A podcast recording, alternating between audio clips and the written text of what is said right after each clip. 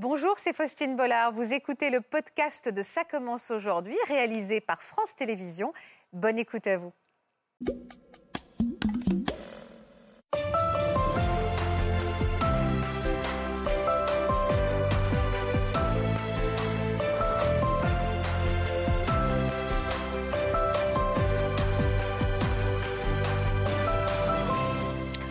Bonjour à tous et merci de nous rejoindre en direct sur le plateau de Ça commence aujourd'hui. Ce sont deux récits que nous ne sommes pas prêts d'oublier aujourd'hui, deux histoires à peine croyables que vont nous raconter nos invités. Christophe, le frère de Sandrine, aurait été victime d'un guet-apens qui lui a coûté la vie, un plan diabolique qui aurait été minutieusement préparé par son ex-compagne et son amant pour complice.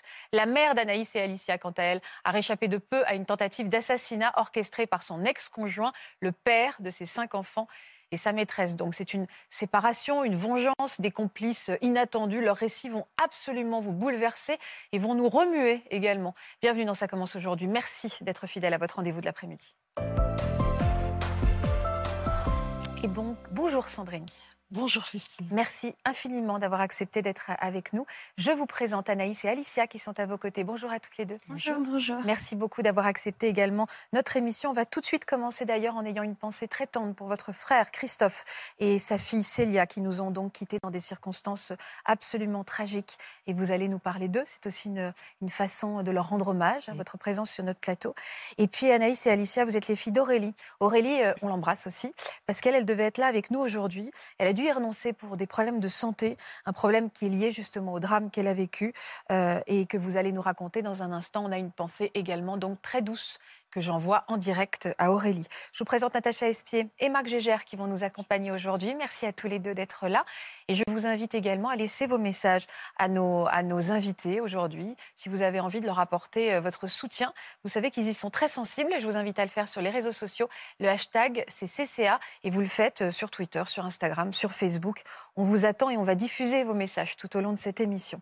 Alors Sandrine, je le disais, vous êtes aujourd'hui donc venue nous parler de l'histoire de votre petit frère. C'est votre petit frère, Exactement et de sa fille euh, Célia, votre nièce, euh, qui donc aurait été victime d'un scénario absolument machiavélique. On les découvre tous les deux sur, euh, sur ces images. Je parle au conditionnel parce que c'est important de préciser que les personnes dont vous allez nous parler aujourd'hui n'ont pas été jugées et sont donc aux yeux de la loi présumées innocentes. Vous êtes à ce stade toujours dans l'attente du procès. Ça, c'est dit. Qui seraient selon vous les responsables de, de leur mort à Christophe et Célia? Bah, les responsables, c'est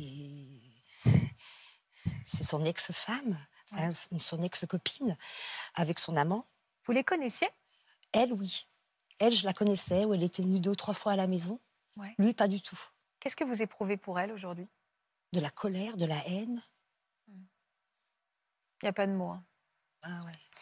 On va regarder un rappel des faits en images et revenir sur ce moment où les corps de Christophe et Célia ont été retrouvés. C'était après des, des mois de recherche. Vous êtes d'accord? Oui. Merci. C'est ici, dans ce hameau situé sur les hauteurs de Bellesta, que les corps de Christophe Forzas, 46 ans, et de sa fille Célia, 18 ans, ont été retrouvés. Les gendarmes ont été conduits hier sur les lieux par l'une des quatre personnes gardées à vue depuis lundi matin.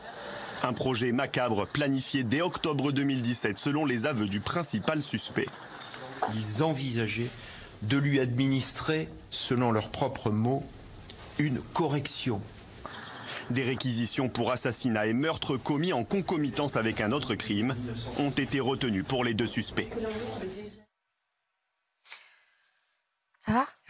Oui. On parle de quatre personnes qui ont été placées en garde à vue dans ce reportage. C'était qui les deux autres? C'était les, les, personnes qui leur ont donné des alibis. D'accord. Ça va? Oui, oui, ça ouais, va. Évidemment. Toujours un peu douloureux. Enfin, Parlez-moi de Christophe, alors, de votre petit frère. Alors, mon petit frère, c'est vrai qu'on est une fratrie de sept enfants. Ouais. Et on est les trois derniers, donc euh, Christophe, moi et Xavier. Et c'est vrai qu'on on, était, on est très proches tous les trois. Plus, moi j'étais plus proche avec euh, Christophe. -hmm. On était très fusionnels avec Christophe. Quel genre de caractère il avait, votre frère? Ah, Il était doux, il aimait bien rendre service, il... protecteur. Il m'appelait petite sœur, malgré que j'étais sa grande sœur. ouais. Toujours petite sœur, c'est. Un homme tendre. Ouais, ouais. Et quel rapport il avait avec sa fille? Célia? Alors, il était très, très fusionnel aussi avec sa fille. Très... Sa fille, c'était sa prunelle. C'était ses yeux. Vous habitiez proches l'un de l'autre? En distance? Vous habitiez loin l'un de l'autre Pardon? Alors, euh, ben, moi, j'habite en Haute-Savoie. Christophe habite à Foix. D'accord. C'est dans les Pyrénées. À quel moment en vous avez Occitanie. D'accord, en Occitanie. À quel moment vous avez été prévenu de sa disparition? Comment on, a, on s'est Comment rendu compte comment on l'a su que ça, ouais, Comment on l'a su? Euh, le... mais ils, ont été, ils, ils ont été portés disparus le 30 novembre 2017 Ouais. et nous on l'a su le 2 décembre. Je- Comment vous l'avez su? Ben, Je l'ai su par mon frère Xavier. Pourquoi il s'était l'armée de quoi? C'était par rapport à son petit copain Thibaut, à Célia, D'accord, parce que Célia devait prendre euh, un train, d'accord. devait arriver à 19h en gare de... de... ah, Retrouver en tout cas, retrouver Ouais, Thibault. voilà. retrouver Thi- Thibaut. Et en voyant qu'il euh, Célia pas, enfin, en voyant que n'arrivait pas. voilà, n'est pas arrivée, Ouais. donc il a essayé d'appeler euh, mon frère, d'appeler tout le monde, et, et c'est lui qui a donné l'alerte, quoi. Est-ce que vous êtes inquiété tout de suite, vous? À moi, quand j'ai su, oui. Puis surtout que les services de police se sont, enfin, ils ont échappé. Enfin, un mot a été, Qui, Un mot leur a échappé, voilà, en disant qu'on a retrouvé la voiture brûlée. vous n'étiez pas là- censé entendre ça? Logiquement, non, c'était pas à eux de nous le dire. Parce que, en sachant que deux jours après, euh, c'était euh, le- les enquêteurs de Toulouse qui ont pris euh, l'affaire en main, donc eux, c'était pas à eux de nous le dire. Donc il y a eu des mots qui.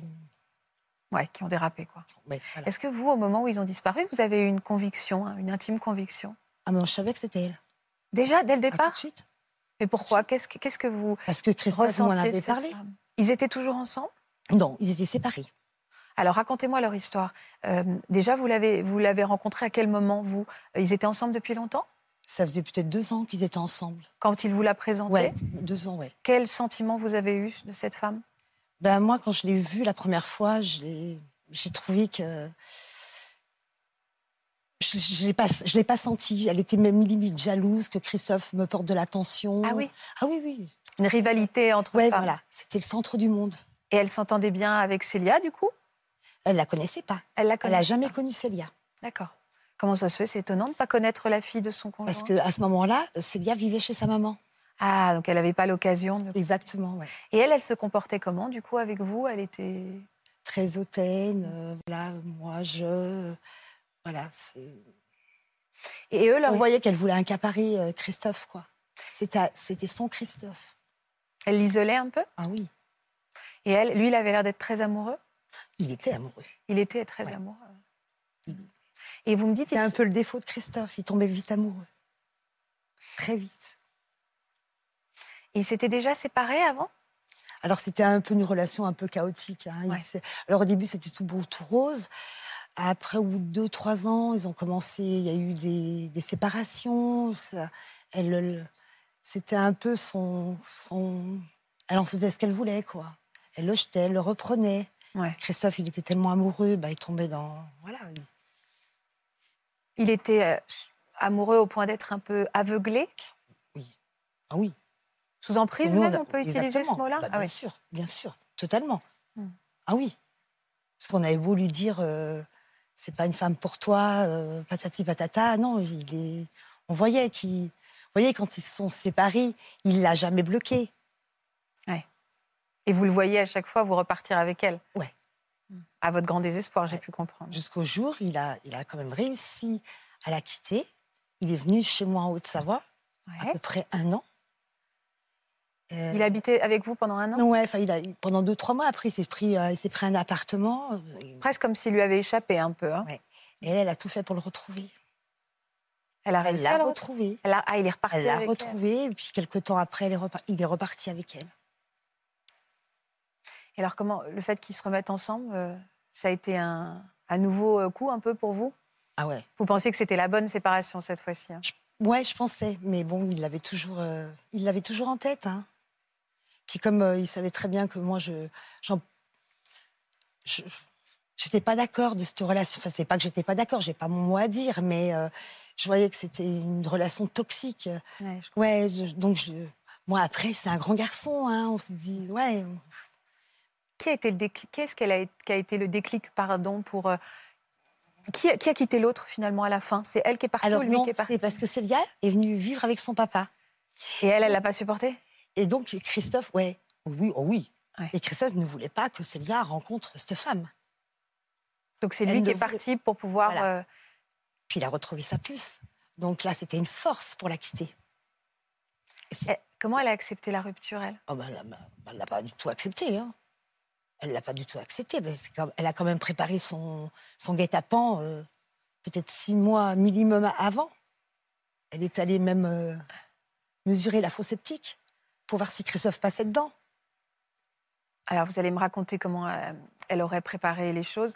Euh, ju- juste euh, une chose, vous me dites, elle, s'est tout de suite mal comportée quand lui, il est parti. Elle s'est co- mal comportée même vis-à-vis de Célia. Elle, elle, a tout de suite, elle est tombée même un peu dans, dans l'illé- enfin, comment on veut dire, dans le...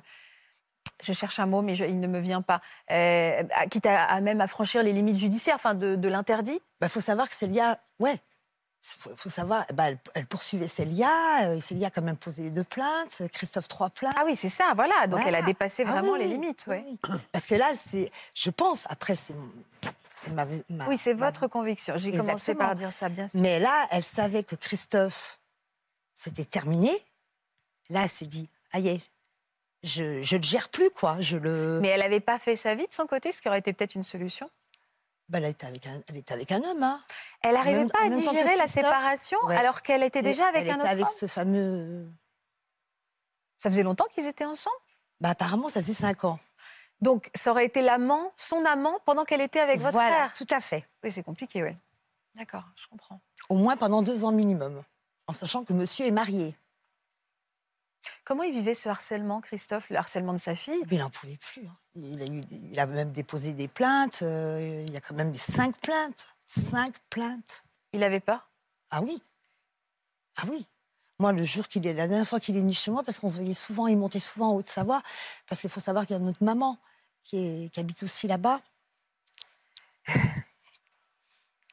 Et il me disait, même le, le- deux mois avant, il me disait, euh, petite sœur, il m'a sorti un carnet. Il m'a dit, s'il m'arrive quoi que ce soit, ça sera à elle. Et tout ce qui est dans le carnet, tout ce qui, voilà. Vous l'aviez ouvert, ce carnet? Non, il me l'a pas donné. D'accord. Il me l'a pas donné. Qu'est-ce- Moi, je- franchement, ai- j'ai- on pense jamais à ça. Oui, c'est peut-être un peu pense- ouais. Alors concrètement, qu'est-ce qu'ils auraient fait à votre, à votre frère Célia? Qu'est-ce qui se serait passé? Je mets le conditionnel. Ouais, je, sais. Je sais. Euh, ils ont disparu tous les deux. Vous m'avez dit le 30 novembre 2017. Exactement. Qu'est-ce qui, qu'est-ce qui se serait passé? passé? Bah, elle a préparé donc. euh, son- son- son- eh, Ça faisait longtemps donc qu'elle anticipait cette. euh, Ah oui, D'accord. parce que c'est ça- un assassinat. Donc ça a été prémédité. Donc pendant six mois avant, elle a préparé donc euh, Oui, l'opération, quoi. Ouais, Il n'y a pas de mots. Hein. voilà. Donc euh, elle a, elle a comment dirais-je, elle a, elle a fait perdre tous ses petits boulots à Christophe. Ouais. Il vivait même chez une dame là-bas, à, à Foix, enfin, non, à Palmier, enfin bref, peu importe. Donc il commençait à refaire sa vie, à vouloir refaire sa vie. Il avait sa fille, il avait tout pour être heureux. Et elle, euh, bah, elle, a, elle a- elle a commencé à. À le harceler. Hein. Voilà, elle le harcelait, elle lui a fait perdre tous ses, tra- tous ses petits travails, justement pour qu'il accepte un rendez-vous professionnel. Ah, c'est ce qui s'est passé, le, c'est ce qui s'est professionnel. passé le Tout à 30 fait. novembre. C'est-à-dire, elle a fait croire que, enfin, comme voilà, un faux rendez-vous professionnel. Exactement, elle a fait appeler euh, ce monsieur-là, son amant, D'accord, d'accord. En lui prescriptant euh, un rendez-vous euh, professionnel. Comme Oui. il avait plus de boulot, plus de travail, parce qu'elle lui a fait euh, tout perdre. D'accord. Donc il a Il y est accepté- allé Il est accepté. C'était où, Ce C'était rendez-vous? à Bélesta. D'accord, mais c'était où dans, bah, Ah, C'était dans un petit, c'était dans un hameau dans un hameau, euh, retiré de. un peu isolé, quoi. Ouais, voilà. Et là, qu'est-ce qu'il, quand il est arrivé, qu'est-ce qu'ils leur ont fait? Qu'est-ce qu'ils lui ont fait, pardon? Bah, du- quand il est arrivé, parce que moi je suis allée sur les lieux, hein, je suis allée tout voir. Ah, vous êtes allé où Ah oui, mais encore maintenant, je suis obligée d'y retourner. enfin. Pourquoi obligé Pour l'enquête? Je, ouais, je sais pas. Je ne je suis pas retournée quand je- on a dispersé ses cendres à, à l'endroit où on a dispersé ses cendres, mais à l'endroit où ça s'est passé, j'ai besoin d'y retourner. Ne me demandez pas pourquoi, je ne sais pas. On va, on va en parler avec Natacha, on en parler avec Natacha tout à l'heure. Ouais. Et là, il l'attendait donc dans ce Donc, euh, donc, comme il était en avance, donc Célia devait prendre le train, donc Célia est venue avec, euh, avec lui. Donc, ils sont arrivés dans, ce- dans, dans ce petit hameau. Ils, ils ont, de façon, ils ont bloqué la, le chemin pour que Christophe s'arrête derrière la voiture. Pour pas qu'il aille plus loin, parce qu'après, plus loin, il pouvait faire demi-tour. Et donc, Christophe est descendu de la voiture. Célia était dans la voiture. Et quand il a passé euh, devant une, ferme, une étable, bref, ben, ils sont sortis tous les deux. Ils étaient cachés derrière une porte. Ils sont sortis tous les deux et avec des barres de fer, ils ont tapé Christophe. Sous les yeux de Célia.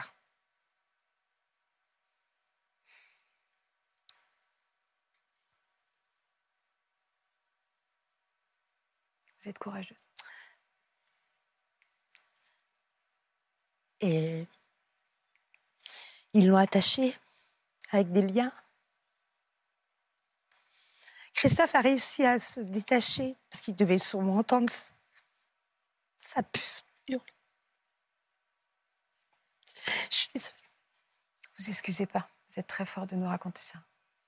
Et euh, ben, ils ont fait ce qu'ils ont fait, quoi. Tous les deux. Et après, ils ont pris Christophe, ils l'ont mis dans une fosse septique. Vivant.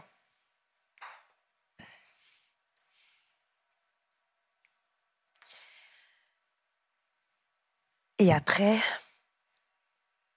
donc il y avait Célia dans la voiture.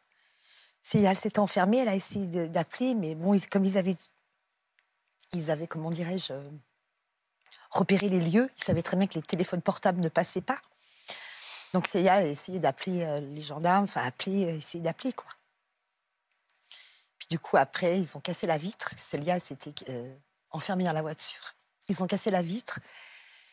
Il a pris le volant de la voiture de Christophe.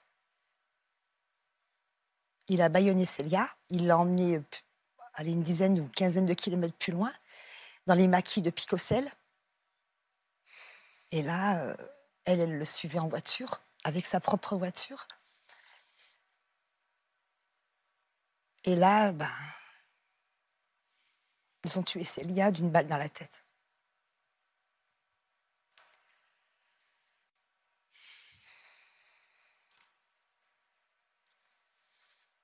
Voilà.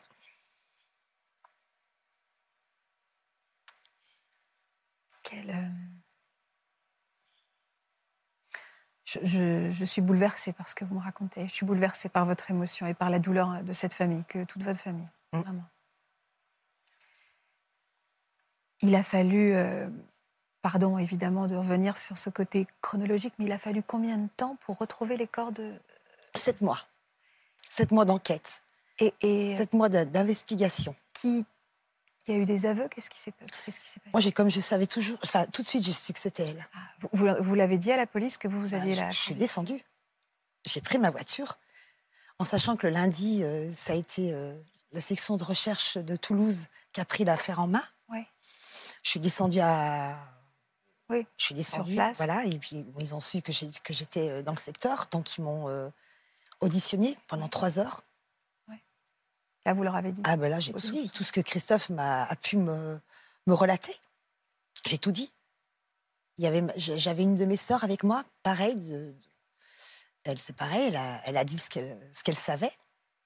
Moi, j'ai dit ce que je savais. Et puis là, ils ont, moi, ils ont enchaîné. Le, ça a été, euh, je crois bien, plus de 300 au- auditions qu'ils ont fait. Et tout le monde parlait d'elle, quoi. Les enquêteurs ont écouté ce que vous leur avez Oui, dit. bien, oui, oui. Alors par contre, malgré que, que pendant six mois, on vous dit euh, on n'a rien, on n'a rien, mais ils travaillaient en sous-marin, mais ils ont fait du bon boulot. Parce que ils ont quand même mis. euh, ils ont arrêté des personnes, ils ont mis quatre personnes en garde à vue, mais ils avaient. C'est rare qu'on dise ça, hein, que la police a fait aussi son bon boulot sur ce plateau. Souvent, on a des personnes qui sont un peu traumatisées, choquées parce que des, choses ont été mal faites. C'est bien aussi de dire quand les choses... Oui, c'est bien. Et puis, ça, permet aussi de dire qu'il y a quand même différents, euh, différentes catégories d'enquêteurs, si je puis dire. Il y a, euh, en gendarmerie, il y a la brigade territoriale qui s'occupe du local. Il y a la brigade des recherches qui est un petit peu plus élaborée et qui a, qui a un rôle de police judiciaire. Et puis, au-dessus de tout ça, vous avez les sections de recherche que l'on trouve que dans les grandes villes, Marseille, Toulouse, etc. Et là, ce sont des enquêteurs aguerris qui ne font quasiment que de la procédure criminelle, donc qui ont beaucoup plus l'habitude et qui sont rompus à ce genre d'enquête. Et c'est une enquête typiquement de gendarmerie, c'est-à-dire que les gendarmes, avant d'interpeller les gens, vont recueillir le maximum d'éléments pour que lorsque ces gens sont en garde à vue, on leur pose sur la table tous les éléments qui sont à charge pour qu'il n'y ait pas d'échappatoire. Quitte à ce que la famille se sente un peu frustrée, mais ils ne se rendent pas compte que le travail est fait. Il faut que les familles le comprennent. La moindre fuite peut mettre totalement à néant le travail qu'ils sont en train de faire. D'où la frustration souvent des familles de victimes qui sont laissées dans l'ignorance absolue de ce qui se passe. Mais croyez-moi, il se passe des choses. Bah, au début, c'est ce qu'on pensait. On voilà, on ne comprenait pas. Et pourquoi on ne nous dit pas plus Et pourquoi si? Parce que tous les, tous les vendredis, je faisais le point avec le directeur de l'enquête. Bon, il m'en disait pas plus. Hein. Et, et, comment on a découvert leur corps? Alors, qu'est-ce qui s'est passé pour qu'on bah, les retrouve quand ils ont mis donc les les quatre. Euh, voilà. Il bah, faut, faut, savoir que quand en garde à vue, il y a toujours un qui est plus faible que l'autre, qui lâche. Et c'était lui, le plus faible. Qu'est-ce qu'il a dit alors? Il a tout, il a, tout raconté. Pratiquement, il a euh, avoué facilement quoi. Donc l'enquêteur m'a appelé, il m'a dit bah on l'a. Euh, déjà la veille, il m'avait appelé euh, pour, pour me dire qu'ils avaient mis quatre personnes en garde à vue, mais il n'a pas voulu me dire les noms. Je savais que c'était elle. Je savais. Et le lendemain, il m'a appelé, il m'a dit on va sur les lieux. Ils ont retrouvé. Ouais. Mais par contre, là, j'aurais voulu, j'aurais aimé qu'on vienne chez moi, me le dire, pas par téléphone. Ah, vous avez été prévenu par téléphone. Et eh oui, vous étiez loin, c'est compliqué pour eux, entre Toulouse et la Haute-Savoie. C'est pour ça, je pense que ça s'est fait comme ça. Puis vous auriez peut-être eu des fuites dans la presse avant même que vous le sachiez. Il fallait vous prévenir le plus vite possible. C'est pour ça qu'il m'avait dit euh, je vous préviens tout de suite parce que ça risque de. À Paris, ça lâche. Et c'est là où ils, ont expliqué quel, était leur plan Quel avait été leur plan Non, c'est petit à petit. On l'apprend petit à petit. Ah, là, toujours euh, Oui, au début, voilà, quand l'enquêteur, euh, le responsable de l'enquête euh, m'appelle, il m'explique en disant on, va, on va sur les lieux. N'attendez, préparez-vous. quoi. Mais je dis ça fait sept mois que je me suis préparée. Donc. Et comment ils ont justifié de, leur acte, de, leurs actes, si on peut justifier d'un acte? Comment ils, Pourquoi? Pourquoi, en fait? Ils ont dit quoi? Alors, elle, je pense que c'est de la jalousie. Enfin, je, ne vois pas, je ne pourrais même pas vous le dire. Oui, c'est insensé, parce qu'elle avait refait sa vie avec son amant. comme c'était un plan qu'elle a, qu'elle a mis en place euh, des mois auparavant, elle est allée faire euh, des courriers en se faisant passer pour Christophe par rapport à son amant. C'est-à-dire Des courriers de menaces, mais en, faisait, en faisant croire que c'était Christophe qui les envoyait. Ah ouais. Donc elle l'a, comment dirais-je, elle l'a. Euh, c'est une, manipulatrice. Hein. Elle l'a, elle l'a préparé, elle l'a. Oui, tout était anticipé, encadré, aurait été, aurait été préparé comme ça. Euh, le procès aura lieu, n'a pas eu lieu. Hein non. C'est aussi pour ça qu'on met autant de conditionnels. oui, on est contraint. Euh, et c'est pour ça qu'on fait attention, parce que juste un mot sur les aveux. Euh, c'est fragile tant qu'il n'y a pas eu de procès, les Alors il y a même, il y a même une, enfin, il y a une convention de New York qui a été régularisée, qui est de 1971, qui précise qu'on ne peut pas condamner quelqu'un sur la seule foi de ses aveux. Il faut que ces aveux soient corroborés par des éléments complémentaires. Et puis parce que malheureusement, l'histoire judiciaire française nous a appris que certaines personnes avaient avoué des choses qu'ils n'avaient jamais commises. Donc c'est la raison pour laquelle l'aveu ne suffit pas, et vous avez raison de le dire, une personne peut toujours revenir sur ses aveux. L'intérêt d'un aveu, c'est quand il est corroboré par les éléments matériels. Là, on a des aveux, par exemple, de quelqu'un qui vous dit bah, les corps sont là. Vous allez sur place, les corps y sont effectivement, donc et ça, ne, ça renforce de manière extrêmement importante les aveux qui ont été faits, évidemment. Qu'est-ce que vous attendez de ce procès? Il aura lieu quand? Le 20 novembre 2023. C'est fermement que vous me dites ça. Vous attendez quoi? Vous avez besoin de quoi? Ah, je veux tout, je veux tout voir. J'ai besoin pour avancer. J'avance pas. Natacha, c'est important ce que dit Sandrine. Déjà, je voudrais vous faire réagir. Pourquoi cette nécessité de retourner, de re-retourner et de re-retourner sur les lieux? Je pense que c'est parce que, comme vous venez de le dire, vous avez besoin de savoir. C'est-à-dire, face à quelque chose d'aussi monstrueux, on a besoin de comprendre ce qui s'est passé pour pouvoir justement faire le deuil. Voir, comprendre, avoir des explications. C'est ça que les familles attendent aussi d'un procès. Bien sûr que la personne soit punie et condamnée, ou condamnée et punie, Mm. mais aussi de savoir qu'il y ait une explication à quelque chose d'aussi monstrueux. Mm. Donc je pense que c'est ce qui vous fait retourner. Et juste, je pense qu'il n'y a pas d'amour et il n'y a pas de jalousie, il y a une question d'emprise. C'est-à-dire, c'est parce que votre frère lui échappe euh, qu'elle va monter ce plan machiavélique. C'est parce qu'elle ne supporte pas qu'on la quitte et qu'on lui, et qu'on lui échappe. Que, que risquent ces personnes aujourd'hui? La réclusion criminelle à perpétuité, puisque ce- c'est les crimes les plus graves qui peuvent être commis, c'est-à-dire un meurtre avec préméditation, qu'on appelle un assassinat, et en plus accompagné d'un autre crime. C'est-à-dire que là, il y a deux crimes en concomitance, et c'est une circonstance ultra aggravante dans, dans le code pénal français qui fait que de toute façon, ils encourent la réclusion criminelle à perpétuité. Vous avez besoin de leur dire quelque chose? Vous avez envie de leur dire Oui. quelque chose? Pas elle, À lui? À lui. Et pourquoi à lui plus qu'à elle? Je sais, parce que. ça serait, ça serait lui qui aurait plus agi. Pardon? Ça serait lui qui a plus fait les choses? Agi Commis? Oui, c'est lui qui a, bon, c'est lui qui a tout fait. hein. Et qu'est- qu'est-ce que. Pourquoi vous avez besoin de lui dire quoi? J'ai besoin. Ouais, pour l'instant, j'ai pas encore mes questions, mais j'ai besoin de lui parler, de lui dire. Déjà, il connaissait pas Christophe, il connaissait pas Célia.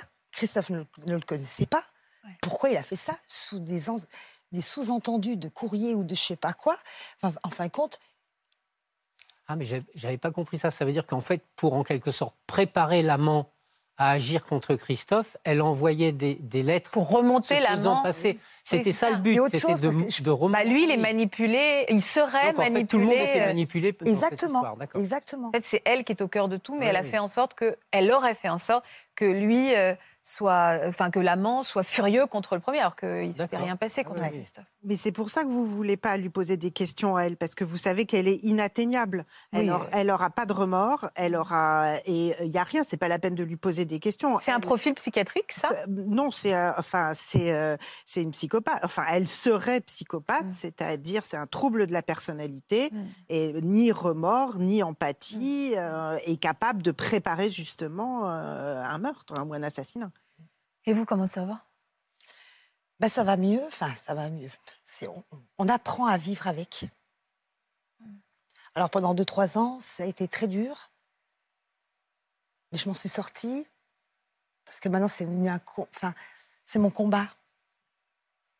Et ça, c'est une, fania- une manière de Oui. garder le lien. hein. Tout à fait, c'est une manière de garder J'ai le besoin. lien. On va la retirer, la photo. On va la retirer, la photo. Vous avez besoin de rester en, con- en connexion avec votre frère. Ah oui, Par contre, allez-y. C'est vrai que vous avez tous besoin d'obtenir des réponses Ouais. dans les procès. Allez-y surtout pour dire ce que vous avez à dire. N'attendez pas trop de réponses parce que malheureusement, bien souvent, on se rend compte que ces gens restent sans voix quand on leur pose la question du pourquoi. Mm. Parce que le pourquoi les renvoie à ce qu'ils ont fait de plus horrible. Et ils ont souvent, un- c'est le silence. Mais en tout cas, dites ce que vous avez à dire. ça, je vais le faire. Je vais le faire, ça, c'est sûr. J'attends peut-être pas de, j'aurai peut-être pas de réponse, certes, mais Bien sûr. j'ai besoin de le faire. Et je le ferai. Dit-elle avec un sourire de détermination et d'amour Ouais. pour votre frère et votre nièce. Pour, ma, ouais, pour mon frère et ma Et votre nièce. Yes. et la puce. et la puce. Anaïs et Alicia, euh, je sais qu'il vous tenait à cœur d'être là sur le plateau euh, pour votre maman, encore une fois, qui nous regarde, Aurélie. Euh, vous avez vécu, vous, ensemble, le procès. C'était il y a quelques mois, le dénouement donc de, de, ce drame qui a bouleversé votre vie, le procès de ceux qui ont tenté d'assassiner votre mère. On peut dire ça, ils ont tenté d'assassiner votre mère. Qui sont ces personnes, les filles? Alors, c'est notre géniteur, sa maîtresse, le fils de celle-ci et son gendre. Tous les quatre ensemble. Votre mère, elle a survécu à ce drame? Oui. Oui. On est d'accord qu'on dit géniteur, on dit pas père. hein? Non, Vous voulez plus qu'on utilise ce mot? Non. Euh, avec quelles séquelles elle vit aujourd'hui, votre mère? Bah, Elle est brûlée à 55% de son corps. Mm. Et Elle apprend à vivre avec encore aujourd'hui, malgré que ça fasse euh, des années que ça s'est produit. Elle, euh, elle apprend à faire confiance aux, aux personnes, encore parce que malheureusement c'est compliqué après avoir vécu un drame aussi gros. Et euh, encore aujourd'hui, c'est difficile de, pour elle de, de continuer à vivre euh, normalement, physiquement et moralement parlant. Et vous, comment ça va? On apprend à vivre aussi Ouais. avec. Elle est forte cette phrase, on va y revenir, mais on apprend à vivre, on n'a pas le Mm. choix. Euh, quelle peine ils ont eu pour, euh, pour cette tentative d'assassinat? Euh, notre géniteur, 30 ans. La maîtresse, 28 ans. Euh, le fils de la maîtresse, euh, 25 ans. 25 ans. Et euh, 21 pour euh, le gendre. C'est important de parler au corps au conditionnel. Vous pouvez m'expliquer pourquoi, Marc? Oui, bien sûr, parce que en fait, cette décision n'est malheureusement pas définitive. Il y a eu un appel qui a été inscrit, ce qui fait que cette affaire va être totalement réexaminée par une autre cour d'assises d'appel. Et dans ces conditions, on revient à l'état antérieur, c'est-à-dire à des personnes pour, à l'encontre desquelles il y a des charges suffisantes pour laisser à penser qu'ils ont pu commettre ces faits, mais qui sont toujours présumés innocents tant qu'ils ne sont pas définitivement condamnés. Voilà. Qu'est-ce que vous ressentez pour ce géniteur aujourd'hui? De la colère. colère. Ouais. C'est surtout que de la, la colère. haine La colère et de la haine euh, par-dessus tout le reste, surtout. Et beaucoup de tristesse pour notre maman aussi. Vous avez eu l'occasion de reparler avec lui?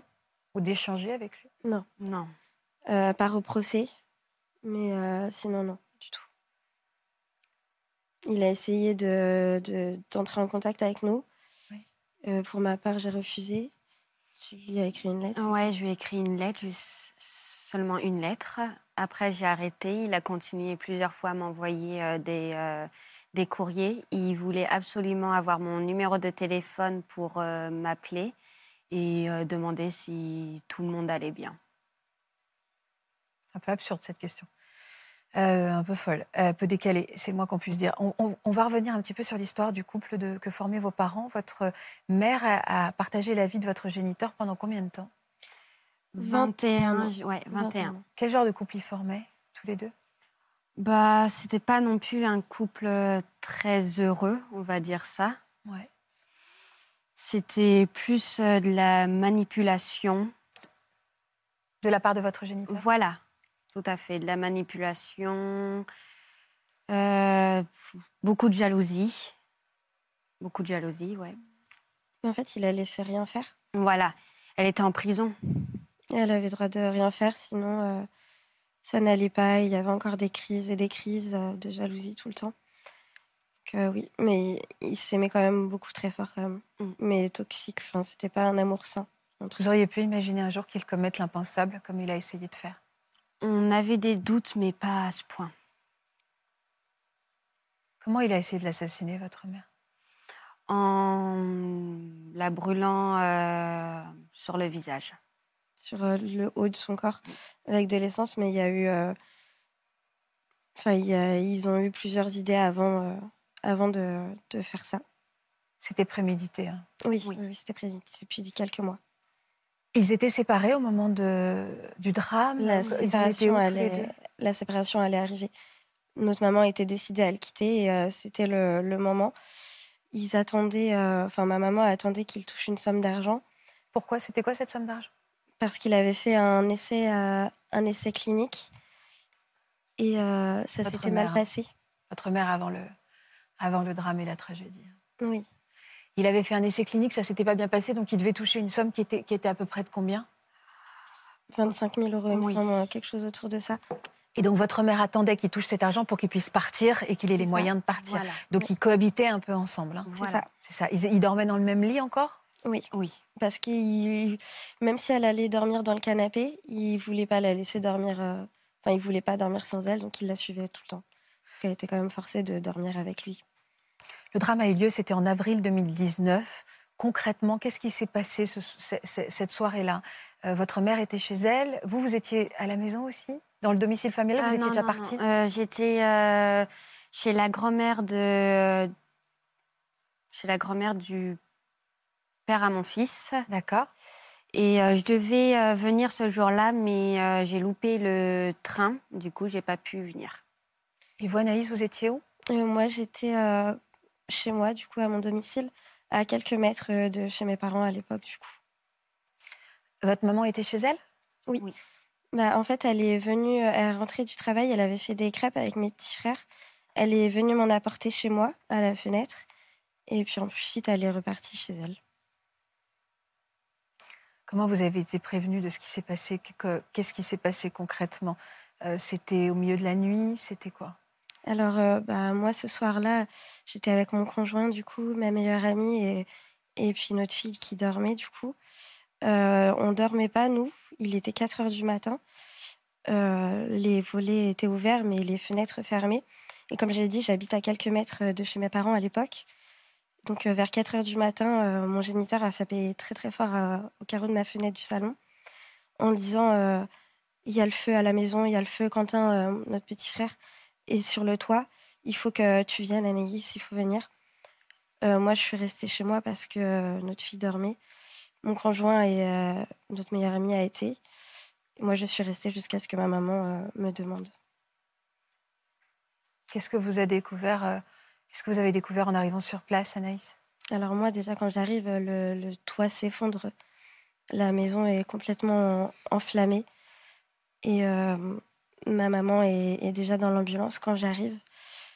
du coup, je vais directement la voir. Elle est un peu transfusée de, partout. Elle a une couverture de survie sur elle. En fait, je vois juste euh, un petit peu son visage, euh, qui est quand même assez rouge, enflé. Mais sur le coup, je fais pas vraiment attention. Je l'écoute surtout ce qu'elle a à me dire. Et euh, elle vous dit quoi? Elle vous dit quoi? Malheureusement, elle me dit adieu. Elle me dit de prendre soin de mes frères et sœurs, de ma fille, d'être forte et euh, qu'elle nous aime euh, surtout plus que tout au monde. Et ensuite, malheureusement, euh, on m'appelle pour sortir parce que elle, elle ne va pas bien et il faut qu'elle parte. Donc je, je sors de, de l'ambulance et ma maman part. Elle a été dans le coma, votre mère? Oui, deux mois. Mm. Et lui, se comportait comment, votre géniteur? Il était sur place, j'imagine? Euh, il était sur place. Moi, je ne l'ai pas beaucoup vu parce que euh, il était euh, dans une autre ambulance avec mes petits frères. Mais comme mon conjoint et, ma meilleure amie ont été sur place avant moi, ils m'ont dit qu'il criait, qu'il hurlait la mort sur les trottoirs, qu'il appelait tous les voisins pour lui venir en aide à lui. Il était blessé? Bah, Il avait l'avant-bras un petit peu brûlé. Mais ma maman l'était complètement et elle était là pour mes petits frères. Et on ne l'entendait pas. C'est lui qu'on entendait alors qu'il n'avait rien du tout. Et vos petits frères, ils ont été blessés? Euh, Non, fort heureusement, ils sont sortis indemnes de, l'incident. Vous avez eu des doutes face à son étrange comportement, Alicia? Oui, oui. Euh, moi, à ce moment-là, j'habitais avec euh, lui. Il invitait sa maîtresse tous les soirs à dormir avec lui. Et il faisait des soirées avec euh, sa maîtresse et le fils de sa maîtresse tout le temps, tout le temps, tout le temps. Et euh, moi, je m'occupais énormément de mes petits frères parce que lui, il n'était pas. Il s'en occupait jamais. Alors, vous ne le saviez pas encore, mais cet incendie était donc criminel. Il en était le responsable. Il a joué vraiment son rôle de victime à la perfection. Ça fait même penser à d'autres affaires, notamment auprès des, journalistes. On va regarder un extrait du journal télévisé qui est diffusé euh, quelques jours après le drame. Donc voilà votre ce géniteur. Il ne reste plus rien ou presque de la maison qui a pris feu dans la nuit de samedi à dimanche. Un incendie d'une rare violence, comme en témoignent les débris à même le trottoir, où se mélangent un lit et quelques vêtements. Brûlée à 85%, la mère est en soins à l'hôpital de Nantes. Le reste de la famille a été hébergé en urgence dans le camping de la ville grâce à l'aide de la mairie. Il n'y a pas que le toit, il y a aussi euh, se nourrir, il y a aussi trouver euh, un autre toit après. Ont tous les papiers euh, nécessaires, il y a tout ça. Une enquête est en cours pour déterminer les origines de l'incendie. Vendredi, la famille retournera dans une vraie maison, à la flèche. Vous voulez pas le voir, hein. vous avez baissé les yeux toutes les deux, vous voulez pas le voir. Ah, c'est horrible de le voir et de l'entendre parler comme ça. Puis il a l'air si détaché et si euh, loin de tout ce qui s'est passé du coup. Mais c'est c'est difficile de l'entendre et de le voir quand même. Accrochez-vous, Alicia, accrochez-vous. Désolée. Non, c'est normal. Il y a des mouchoirs derrière les coussins, si vous voulez. Euh, elle a été pendant deux mois dans le coma, votre mère, c'est ça Oui. Vous êtes allé la voir euh, bah, tout le temps, j'imagine Oui. Et lui, est-ce qu'il venait la voir Oui. Et vous vous retrouviez dans la même pièce que lui, à pleurer euh, un petit peu votre mère, même si elle n'était pas partie, mais à pleurer ce qui s'était passé Bah, je l'ai déjà vu pleurer, oui. Mais après. euh, Vous ressentiez quelque chose parfois De quelque chose, de- encore une fois, qui clochait Parce que vous, vous aviez tout de suite eu le, la- le sentiment que quelque chose n'était pas net. Quand vous étiez avec lui à l'hôpital, parfois, il y avait une intuition que quelque chose n'allait pas? Je n'ai jamais été allée à l'hôpital avec lui. Il y allait euh, seul ou il y était avec. euh, je crois qu'avec vous. James. Avec James aussi, notre petit frère. Mais on allait. Non. Et vous, vous viviez avec lui à l'époque hein? Oui, voilà.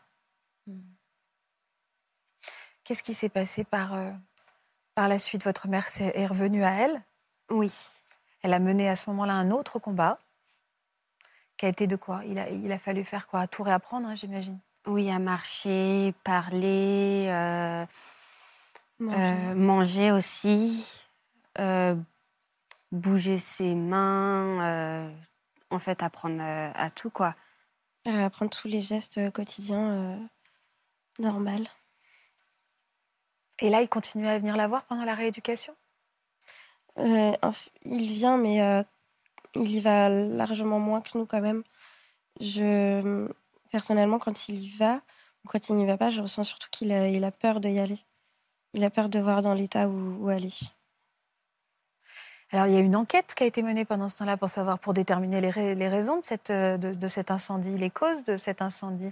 Qu'est-ce qu'elle a, de quoi, enfin, oh, j'ai un petit peu de mal, pardon. Elle a conclu euh, à quoi cette enquête? Alors, euh, il y a eu deux phases en fait.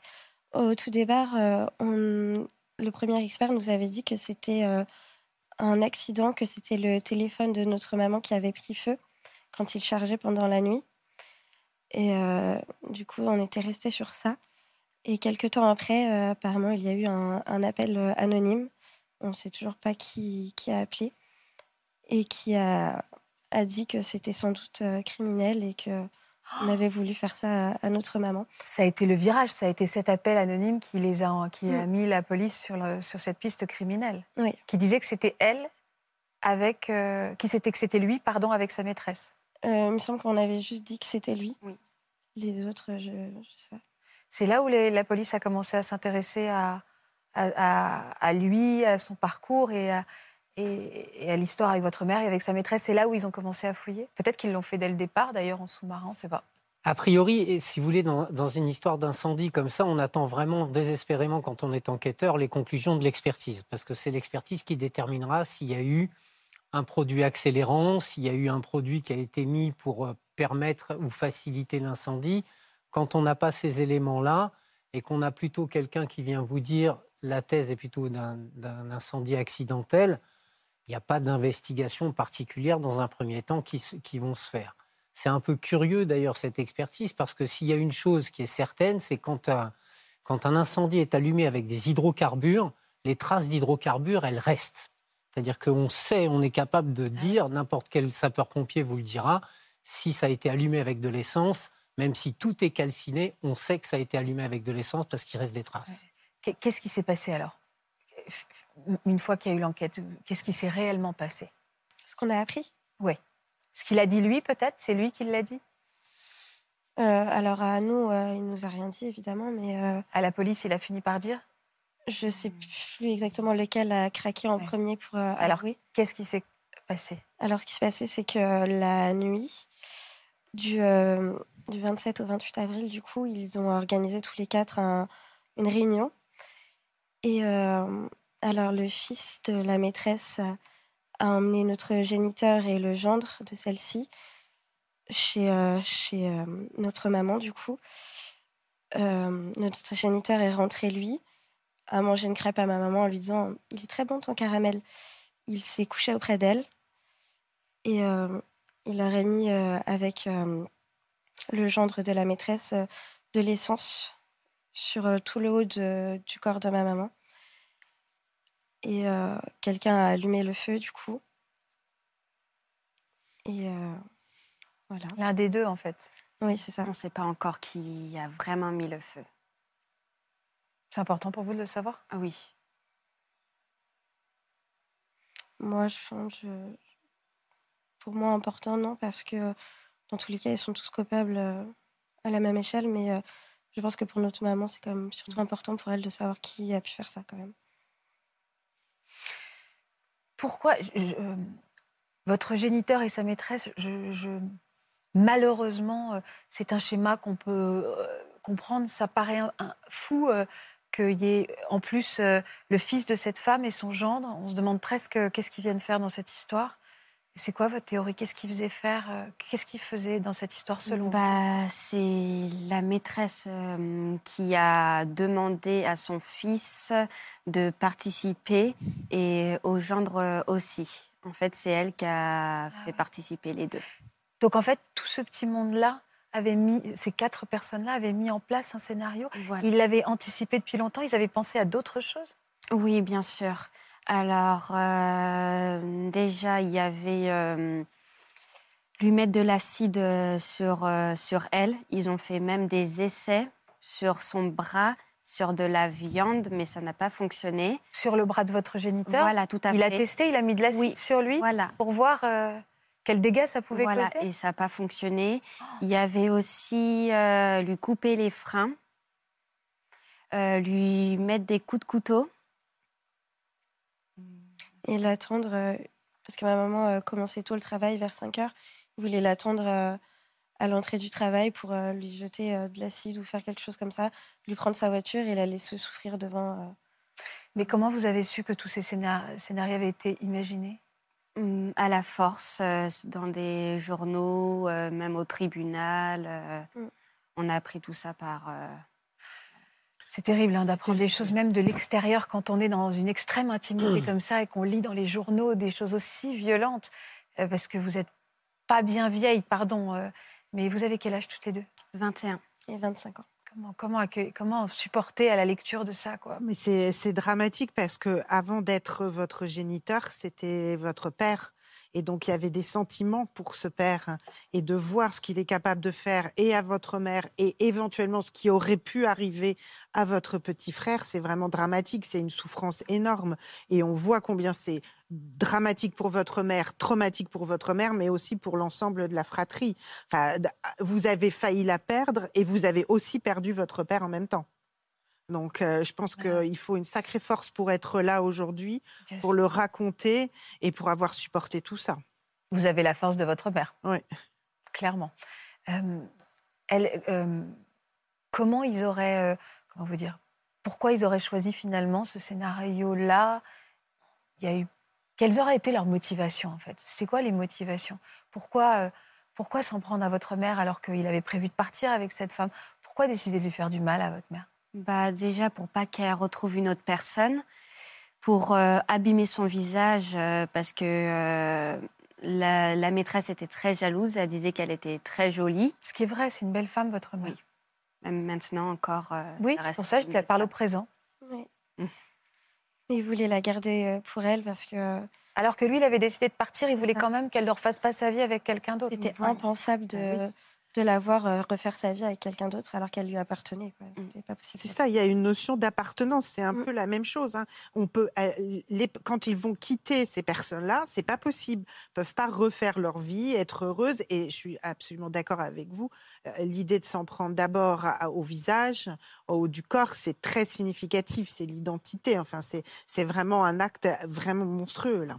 Puis si je peux me permettre, euh, le dernier scénario qui a été Ah celui qui a finalement été choisi était le seul qui pouvait peu ou prou ressembler à un accident. Oui, parce que l'idée, évidemment, de cette Balancer du vitriol à la figure de quelqu'un, c'est rarement accidentel. euh, voilà. Donc là, vraiment, le coup de l'incendie, ça permettait de peut-être Mhm. essayer de masquer un peu les choses et de les faire passer. D'ailleurs, ça a failli faire Mhm. passer pour un accident. hein. Mais en fait, ce que, on- on a du mal, mais peut-être que vous connaissez un petit peu mieux je ne veux pas faire. Euh, enfin, je suis très désarmée parce que j'ai envie de vous poser des questions, parce que l'histoire est, folle aussi. Hein. Et en même temps, euh, je suis gênée de vous poser des questions de l'ordre aussi de l'intime. On a du mal à, imaginer qu'ils aient, aient, eu besoin d'être quatre pour faire ce scénario. On sait ce qui s'est vraiment passé ce soir-là Non, c'est ça qui est un peu curieux, parce que finalement, il n'y a pas besoin d'être à quatre personnes pour un tel scénario. Il suffisait évidemment que le géniteur soit là, puisque lui, c'était la caution de confiance il est, chez, il est dans la maison, c'est normal, donc il n'y a, pas de, a pas de difficulté par rapport à ça. Après, je pense que cette femme a une telle, a une telle personnalité qu'elle avait besoin d'embarquer des gens avec elle. Elle avait besoin, en quelque sorte, d'édulcorer les responsabilités.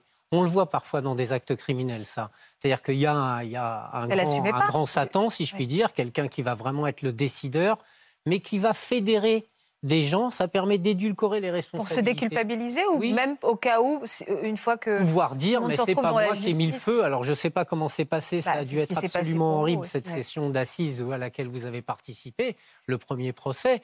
Mais je suppose que ça a été malheureusement pour vous un jeu de ping-pong. Non, c'est pas moi qui ai allumé, non, c'est toi, oui, c'est moi, etc. C'était c'est toi qui as allumé. C'est pour ça que vous dites, je ne sais toujours pas finalement qui a allumé euh, ce feu. Comment il s'est comporté? Est-ce que c'était important pour vous de le voir, ce géniteur, à ce procès? Bah, Déjà, ça, fait, euh, ça nous a fait tous énormément de mal. De le revoir, de l'entendre parler, c'était vraiment très, très dur pour tout le monde. Mm. Et lui, il s'est comporté. Euh, il a eu plusieurs phases. À un moment donné, soit il regardait ses pieds et il hochait la tête en disant non, euh, comme si on disait n'importe quoi. Et il y a même eu des fois où il se mettait debout, prêt à partir parce que c'était insoutenable pour lui, je pense. Et Vous lui avez parlé? Euh, alors moi, j'ai une seule fois osé euh, lui parler. C'est quand euh, notre maman est passée à la barre, qu'elle les a regardés dans les yeux et qu'elle leur a dit tout ce qu'elle avait à dire. Elle était magnifique sur ce coup-là. Et il a tellement pas assumé ce qu'il a fait. Je pense qu'il s'est levé, qu'il voulait partir et je lui ai dit Tu regardes ce que tu as fait, maintenant tu assumes, tu restes assis. Et c'est ce qu'il a fait du coup, mais c'est la seule fois à ce moment-là. Vous avez éprouvé de la peur pour lui? Vous avez eu peur de lui? Mmh, Toujours. Toute notre vie. Vous avez toujours peur de lui? Toujours, encore et encore. Il a été condamné à 30 ans de prison. Il peut sortir avant? Alors, on rappelle qu'il y a un appel et que donc euh, il y aura un nouveau procès. Si le nouveau procès entraînait une peine euh, similaire, 30 euh, ans, c'est la peine maximale parce qu'en fait, la réclusion criminelle à perpétuité, il faut comprendre que ça se traduit par 30 ans de réclusion criminelle. Donc, euh, euh, s'il n'y a pas de peine de sûreté, c'est-à-dire que si la cour d'assises n'assortit pas cette décision d'une peine incompressible, c'est un minimum de 15 ans de, réclusion qui seront faites entièrement. Au-delà de ça, on est accessible. Encore une fois, je tiens à le préciser, c'est pas automatique. Hein, c'est pas parce qu'on a fait la moitié de la peine qu'on sort on est éventuellement accessible à un aménagement de cette peine à la condition que l'ensemble des, critères soient remplis et notamment une expertise psychiatrique faite par un collège d'experts, de deux experts qui démontreront qu'il n'y a au plus, plus aucun caractère de dangerosité de la personne. Avant qu'il ne signe ce genre de document compte tenu des faits, il va se passer un sérieux moment. Comment, accueilli, euh, comment votre mère a accueilli ce verdict? Euh, bah, on ne sait pas trop parce qu'elle a quand même pas eu les réponses qu'elle voulait. Elle était quand même, euh, enfin, elle est quand même satisfaite euh, du verdict rendu, mais euh, au final, ils ont fait appel et elle n'a toujours pas eu les réponses qu'elle voulait. Donc, c'est quoi la réponse qu'elle veut? Qui a le ouais. Et pourquoi? Enfin, elle n'a toujours pas le pourquoi. Et pourquoi, ouais. Et pourquoi? Parce qu'il disait qu'il l'aimait à un tel point qu'elle comprend toujours pas pourquoi il a pu, comment il a pu faire ça. Ça change tout qui est allumé, c'est-à-dire que même si euh, c'est prémédité. Avoir eu le geste, c'est de se dire, enfin, je sais pas, mais je me mets à sa place en me disant, on a partagé la vie de quelqu'un qui a pu faire le geste. C'est ça. Hein. Et, que, et que vous, c'est votre géniteur, mais c'était votre père, et que pour, pour votre mère, euh, bah oui, c'est important, je pense, pour elle de le savoir, parce que qu'est-ce que ça veut dire d'avoir partagé 21 euh, ans de vie avec un homme susceptible d'essayer de la tuer et, et, et de peut-être tuer ses enfants? Et puis, euh, votre maman, elle doit se relever d'un double traumatisme. C'est-à-dire, il y a ce qui s'est passé avec votre géniteur. Et puis, il faut quand même rappeler que d'être euh, grand brûlé, d'être brûlé, mmh. c'est un traumatisme incroyable et, euh, et qu'il faut, vous l'avez dit, il y a beaucoup de souffrance et il va falloir se réadapter à sa vie. Elle se souvient, elle, de la nuit Elle se souvient de ce qui s'est passé? Alors, elle se souvient surtout du bruit quand elle s'est réveillée. Du quoi? Du pouf, c'est ce qu'elle avait ah, dit. Euh, voilà. En fait, elle dormait quand elle a été Voilà, c'est l'allumage qui l'a malheureusement Le bruit de, des flammes qui s'enflamment d'un coup. Et vos frères, euh, comment ils vont? Bah, Ils sont quand même euh, encore traumatisés. Bah, bien sûr. Mm. Surtout qu'en fait, ce soir-là, elles étaient dans la maison, c'est-à-dire que c'est aussi leur vie en fait qui, qui a été en danger. En fait, ils visaient toute la famille finalement. Ou il y a, je sais pas.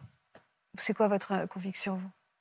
Bah, moi, je pense que c'est nos deux petits frères étaient surtout des dommages collatéraux pour eux. Oui, mais pour eux, ça doit être difficile de s'imaginer qu'ils n'étaient que des dommages mm. collatéraux. Bah, surtout à leur âge. Euh, Ils ont quel âge aujourd'hui? Alors aujourd'hui, euh, Quentin, Quentin a 19 ans et James a 12 ans. Mm. On les embrasse très très fort aussi. Oui.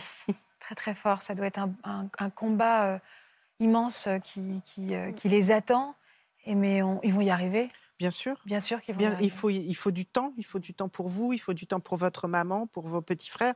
Mais oui, heureusement qu'on peut s'en sortir, si je puis dire. Alors, peut-être avec plein d'aides hein, psychologiques, euh, des groupes aussi, des associations pour vous accompagner. Mais oui, heureusement, on peut s'en sortir, bien sûr. Oui, puis vous êtes ensemble. Oui. On est très, Avec Aurélie. Parce qu'Aurélie est là, elle est toujours extrêmement battante. Euh, vous continuez à porter sur elle euh, voilà, ce regard plein d'amour et d'admiration et de fierté, et on le sent. Et, euh, j'imagine que toute cette, toute cette famille aujourd'hui est soudée, soudée. Et évidemment, à part lui, mais elle a réussi à maintenir cette famille droite et elle va continuer à le faire. Et je pense vraiment à vos, à vos petits frères, vraiment, qui sont encore tellement, tellement petits. quoi. Merci beaucoup. Merci vraiment infiniment à, à toutes les trois. C'est bouleversant ce que vous nous avez raconté. J'ai pas arrêté de perdre mes mots parce que parce que j'ai envie de prendre soin de vous et vous poser des questions. parfois, je suis dans des situations un peu compliquées, je m'en excuse. Et il y avait beaucoup de précautions à, avoir pendant cette émission. Avant de terminer, je voudrais deux choses que je voulais vous dire. J'aimerais qu'on referme donc avec euh, cette émission avec une campagne de sensibilisation extrêmement importante. Cette campagne s'appelle Une jonquille contre le cancer. Jusqu'au 26 mars, l'Institut Curie appelle à la mobilisation pour soutenir la recherche et l'innovation médicale contre le cancer. Vous pouvez faire un don de 5 euros en envoyant espoir en majuscule par SMS au 92 002. Rendez-vous également sur le site internet une jonquille contre le cancer.fr. Autre chose, on a appris tout à l'heure la disparition de Marion Gamme, qu'on avait reçue sur ce plateau et euh, pour laquelle on avait beaucoup de tendresse et on voulait euh, euh, envoyer aussi une pensée à ses proches, à tous ses partenaires de jeu, à toute cette famille qui l'entourait. Merci beaucoup Marc, merci Natacha, merci à vous. Passez une belle après-midi sur France 2. Prenez soin de vous et merci.